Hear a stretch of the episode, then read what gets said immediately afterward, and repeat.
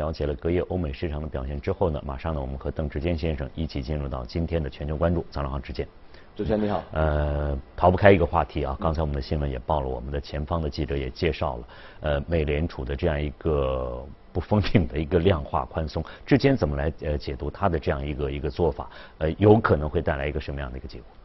其实短期内来看呢，这一些的救助的方案，无论是之前所说的过万亿，或者是之后我们看到的所谓的无限量的 QE 啊。短期内的效果肯定不是非常明显的，因为毕竟呢，这一些的计划呢，肯定要把真正的资金落实到企业或者个人的时候呢，慢慢才能够体现出来。那所以呢，短期内的话呢，大家可能还是会觉得好像感觉不到这种救助的一个帮助。好，那但当然，我们还是要关注一下，就是未来的一个情况。那这种效果能不能够奏效，就要看未来的一些企业的盈利。但至少我们现在看到哈，第一季度的这个财报呢，可能要等到呃四月份才能够公布出来。而且呢，第一季度的财报呢，总只是呃总结到一月到三月左右。所以呢，真正现在的疫情所影响到美国那方面呢，其实呃这个高峰应该可能是出现在四五月。那所以呢，呃，等整个所有的财报以及包括他们的一些数据公布出来，可能就更呃就是推后一点点。所以，如果我们真的要看这些的救助方案有没有真正的效果，可能我们要真真的要去等。但至少我们现在看到政府的一个态度，那无论是美国也好，或者欧洲也好，现在大家都非常积极的，而且呢，采取的措施呢，可能大家都会觉得比零八年的时候呃下的药还要更重。那当然，这一些呢，呃。短期内来看的话呢，大家可能真的没有看到一个呃真正的曙光，因为大家还从数据上没有感觉到，那只能够从最近现在看到的一个新增的呃就是呃感染的个案来去判断。那如果是这样的话呢，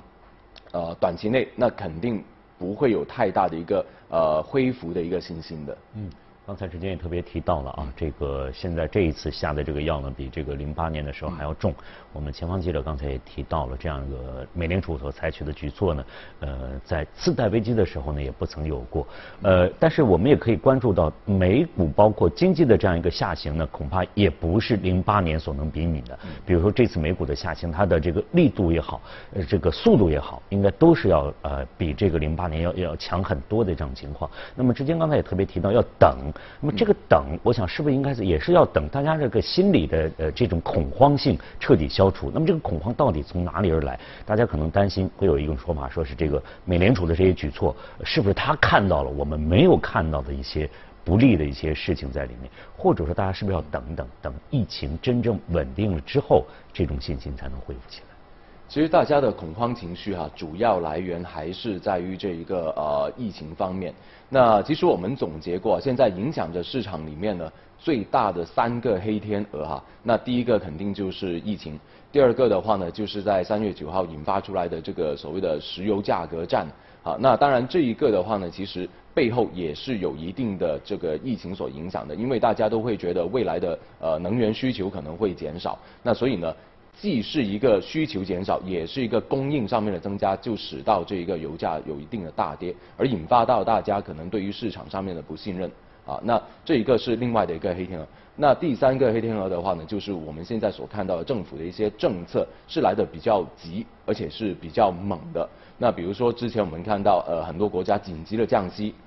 啊，那包括我们昨天晚上看到美国的这个无限量的 QE，那当然还有包括英国啊、欧洲啊。那等等很多的国家，他们所采取的一些策略呢，其实都是来的比较急的。那这些呢，可能都是我们没有所预计到的一些呃动作。那所以呢，引发到大家好像主持人您刚刚有讲过的，就是大家会不会担心有一些数据我们可能看不到呢？那至少我们现在从它公布的数据上面来看呢，其实美国的经济也好，欧洲的经济也好，如果真正撇除开这个疫情来说。理论上并不是说特别的差，但当然现在有疫情的影响呢，那之后的一个情况肯定是会慢慢的就是引发出来。那特别是在比如说，呃，我们下一个礼拜就会看到美国的就业数据，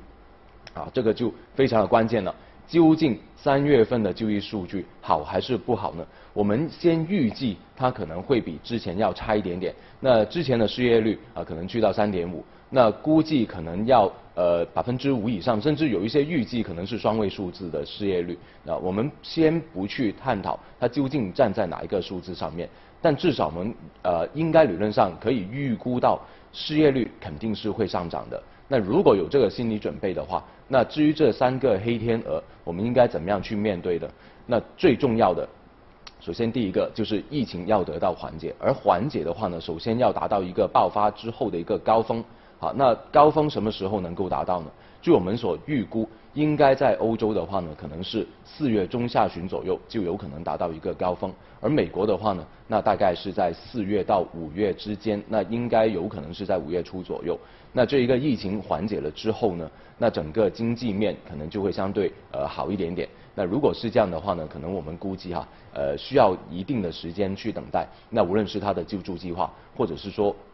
呃，未来的一个疫情，我们都需要一定的时间。啊，我一直都说，呃，他的一个救助的方案，无论是货币政策或者是这个财政政策，其实就好像打出去的子弹一样，让它飞一下吧。嗯，但是确实在短期内啊，这个不管是美联储的这个货币政策，还是美国政府所采取的这个财政政策呢，是让这个 确实现在。没有看到这个很好的，这起到很好的这样一个作用。那我们就暂且先按刚才之前给我们所预估的，比如说这个欧洲，包括美国的这样疫情的一个高峰期，然后经过高峰呃这个峰值之后呢，然后会出现一个下行。那如如果说出现下行的话，我们期待着经济会有起色。那么经济有起色之前，是不是股市就提前会做出反应？因为我们经常会说，呃，股市是经济的晴雨表，它会提前做出一些反应。这个时候可不可以做出这样一个判断？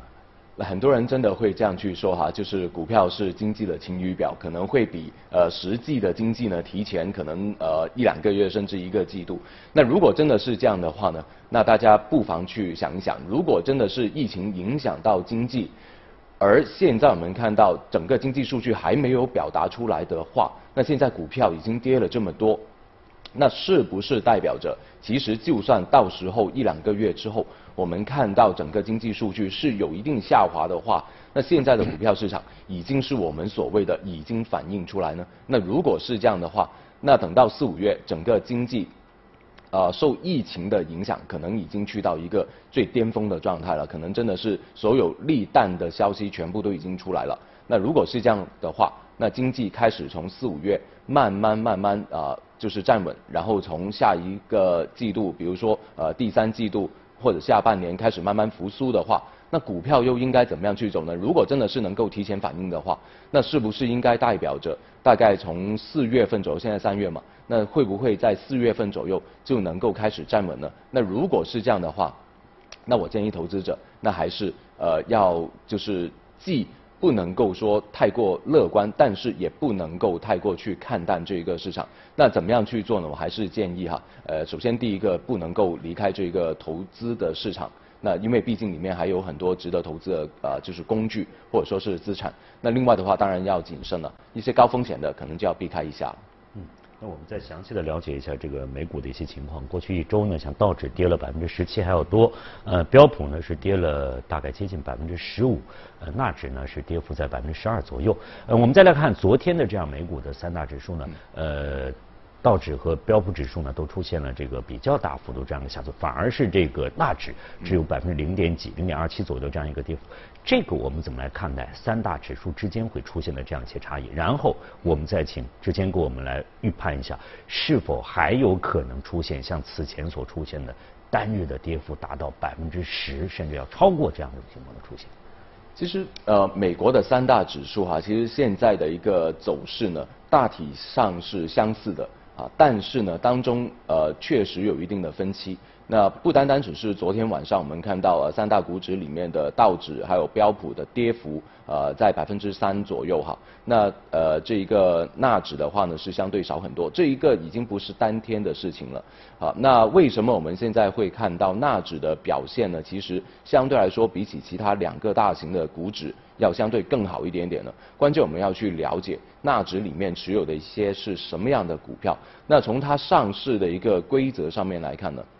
我们已经看到纳指它希望在他们那边的股票市场上市是有一定的就是限制的，比如说他们行业的分类呢，就不是那种周期性的股票为主。那比如说他们呃就是允许上市的行业，通常啊都是一些生物科技啊、呃生化科技啊啊或者说是直接科技企业。啊，或者是说一些新经济体的这些，那比如说就算是金融板块，金融板块里面现在也有一些新经济体啊，那比如说呃就是呃这一个呃我们所说的。呃，金融科技这一部分，那很多的呃，比如说以前我们所说的 Visa 啊，就是曼斯达卡啊这些，其实究竟现在还算不算是一个金融企业呢？其实老实说，这两个企业已经拨到这一个科技板块里面去了，是作为科技金融里面的一份子了。那所以呢？在整个行业的更改里面呢，其实也就代表着未来的新经济可能会占有一个更高的一个平台。而现在的纳指里面所吸纳的这一批的股票，那无论是呃就是三四千个以上的这些股票，其实都是新经济里面非常重要的代表。那当然，我们现在去看哈，整个纳指来说的话，它很多人以为它的波动幅度是非常大的，但实际上是不是呢？如果真的是讲他们是属于一个新经济体的话，其实他们里面的很多股票其实都不是属于非周期性的股票啊。我们如果这样去划分的话，我们就很明显看到，呃，在过去的十二年里面，其实如果按单一年份去看的话，纳指的表现在过去的十二年有九年。是好于另外的两个股指的啊？为什么会是这样？因为在它里面其实有很多的一些股票，其实不是属于这一个经，就是呃周期性经济里面的一些股票。那也就是说，它的涨跌幅其实就不是一个所谓的周期性。那很多的投资者其实误解了这个纳斯达克里面的一些股票，可能是呃就是小盘股。或者说是科技板块里面高风险的东西，其实并不是这样。而且呢，甚至有很多投资者，理论上他们的投资策略更加偏重于价值型的投资。比如说，它的股价很低很低，啊，甚至没有盈利的时候就开始去投，但是是持有很长的一段时间。所以反而在现在，呃，就是周期性股票受重创的时候呢，重创的时候呢。这些的股票反而是表现比较的稳定，所以在今年以来，我们反而是看到纳指里面的很多股票，其实它的跌幅都是相对会比较少，整个的指数表现其实是优于两个大盘的。所以从策略上面来说，我们是反而建议投资者呢，不要去就是在这个时候去多关注这些的周期性的股票，更加多的应该从价值投资上面去做。实际上，在昨天的这个盘面上来看呢，在这个大型的科技股当中呢，也是出现了这个有涨有跌的这样一个情况啊。那如果在这样的一个市场环境之下，呃，之前给我们提一些建议的话，目前来看，呃，这个科技这方面可能会是我们将来的一个比较好的一个投资的一个选择。那么还有还有哪些领域啊，呃，可以提供一些好的一些建议？其实科技真的是很重要，但当然，呃，如果从科技上面来说呢？其实我们还要分开上中下游，啊，那如果真的从现在这一个格局上面来说呢，呃，科技领导着很多的企业啊继续再发展下去的话呢，我们现在觉得更加适合的是上游的一些企业。那比如说五 G 概念里面，我们就可以分开上中下游。那比如说硬件类的啊，芯片类的这些，可能是先一步去看好。以前他们的盈利，呃，相对来说比较少一点，因为他们都在研发，成本开支上面会比较大。但是现在开始看到他们的收益来了，那下一步的话，可能一两年后我们就去看这些的电信股份。那另外再过一两年之后，再晚一点点的时间，可能我们要去看的就是软件类的一些股份。好，那是有一个呃不同的一个时间段。那现在可能是上游多一点点。那除了科技之外的话呢，可能我们更加看好的哈就是这个医疗板块。当然，现在疫情底下呢，可能大家都会觉得医疗板块当然是比较受惠一点啊，那有一个刺激的作用在里面。但当然，我们看好医疗板块更加重要的，其实原因不是在于这个疫情啊，主要还是来自于这个人口老化的问题。那现在我们已经看到很多的数据表示哈，呃，未来这十年里面呢。整个老年人的人口，比如说六十五岁以上的人口，从比例上面来看，未来的十年之后可能会超过百分之三十五，啊，那占比越来越大的话，我们就要去想这一批的老年人，六十五岁以上的老年人，他们在日常开支里面最大的板块是什么呢？其实就是医疗部分。那医疗方面的开支呢，占有他们总体的。呃就是消费里面呢，大概是三成到五成左右啊，是非常庞大的。而且呢，很多的这些的医疗开支呢，都是长期性，不是单一次的。啊，那所以呢，当中的一个支出也就带给了很多的医疗板块里面的一个长期收入，所以我们更加是看好这一个医疗板块里面的这一个啊，就是呃原因。但当然，呃，现在疫情底下的话呢，可能也真的是对这些的医疗板块有一个利好作用。但是呢，我们也要分开，究竟是看这些的特效药，还是看这一些的呃疫苗？那我更加相信，可能疫苗方面的一个推动作用可能会大一点点，因为你很简单去看一个人数上面来说，那可能疫苗所应用到的人数可能更加的广泛。但当然，可能特效药会收的比较贵一点点啊。但是我们要清楚，究竟我们受感染的人群到什么时候啊是一个尽头啊，会会从一个高峰会回落。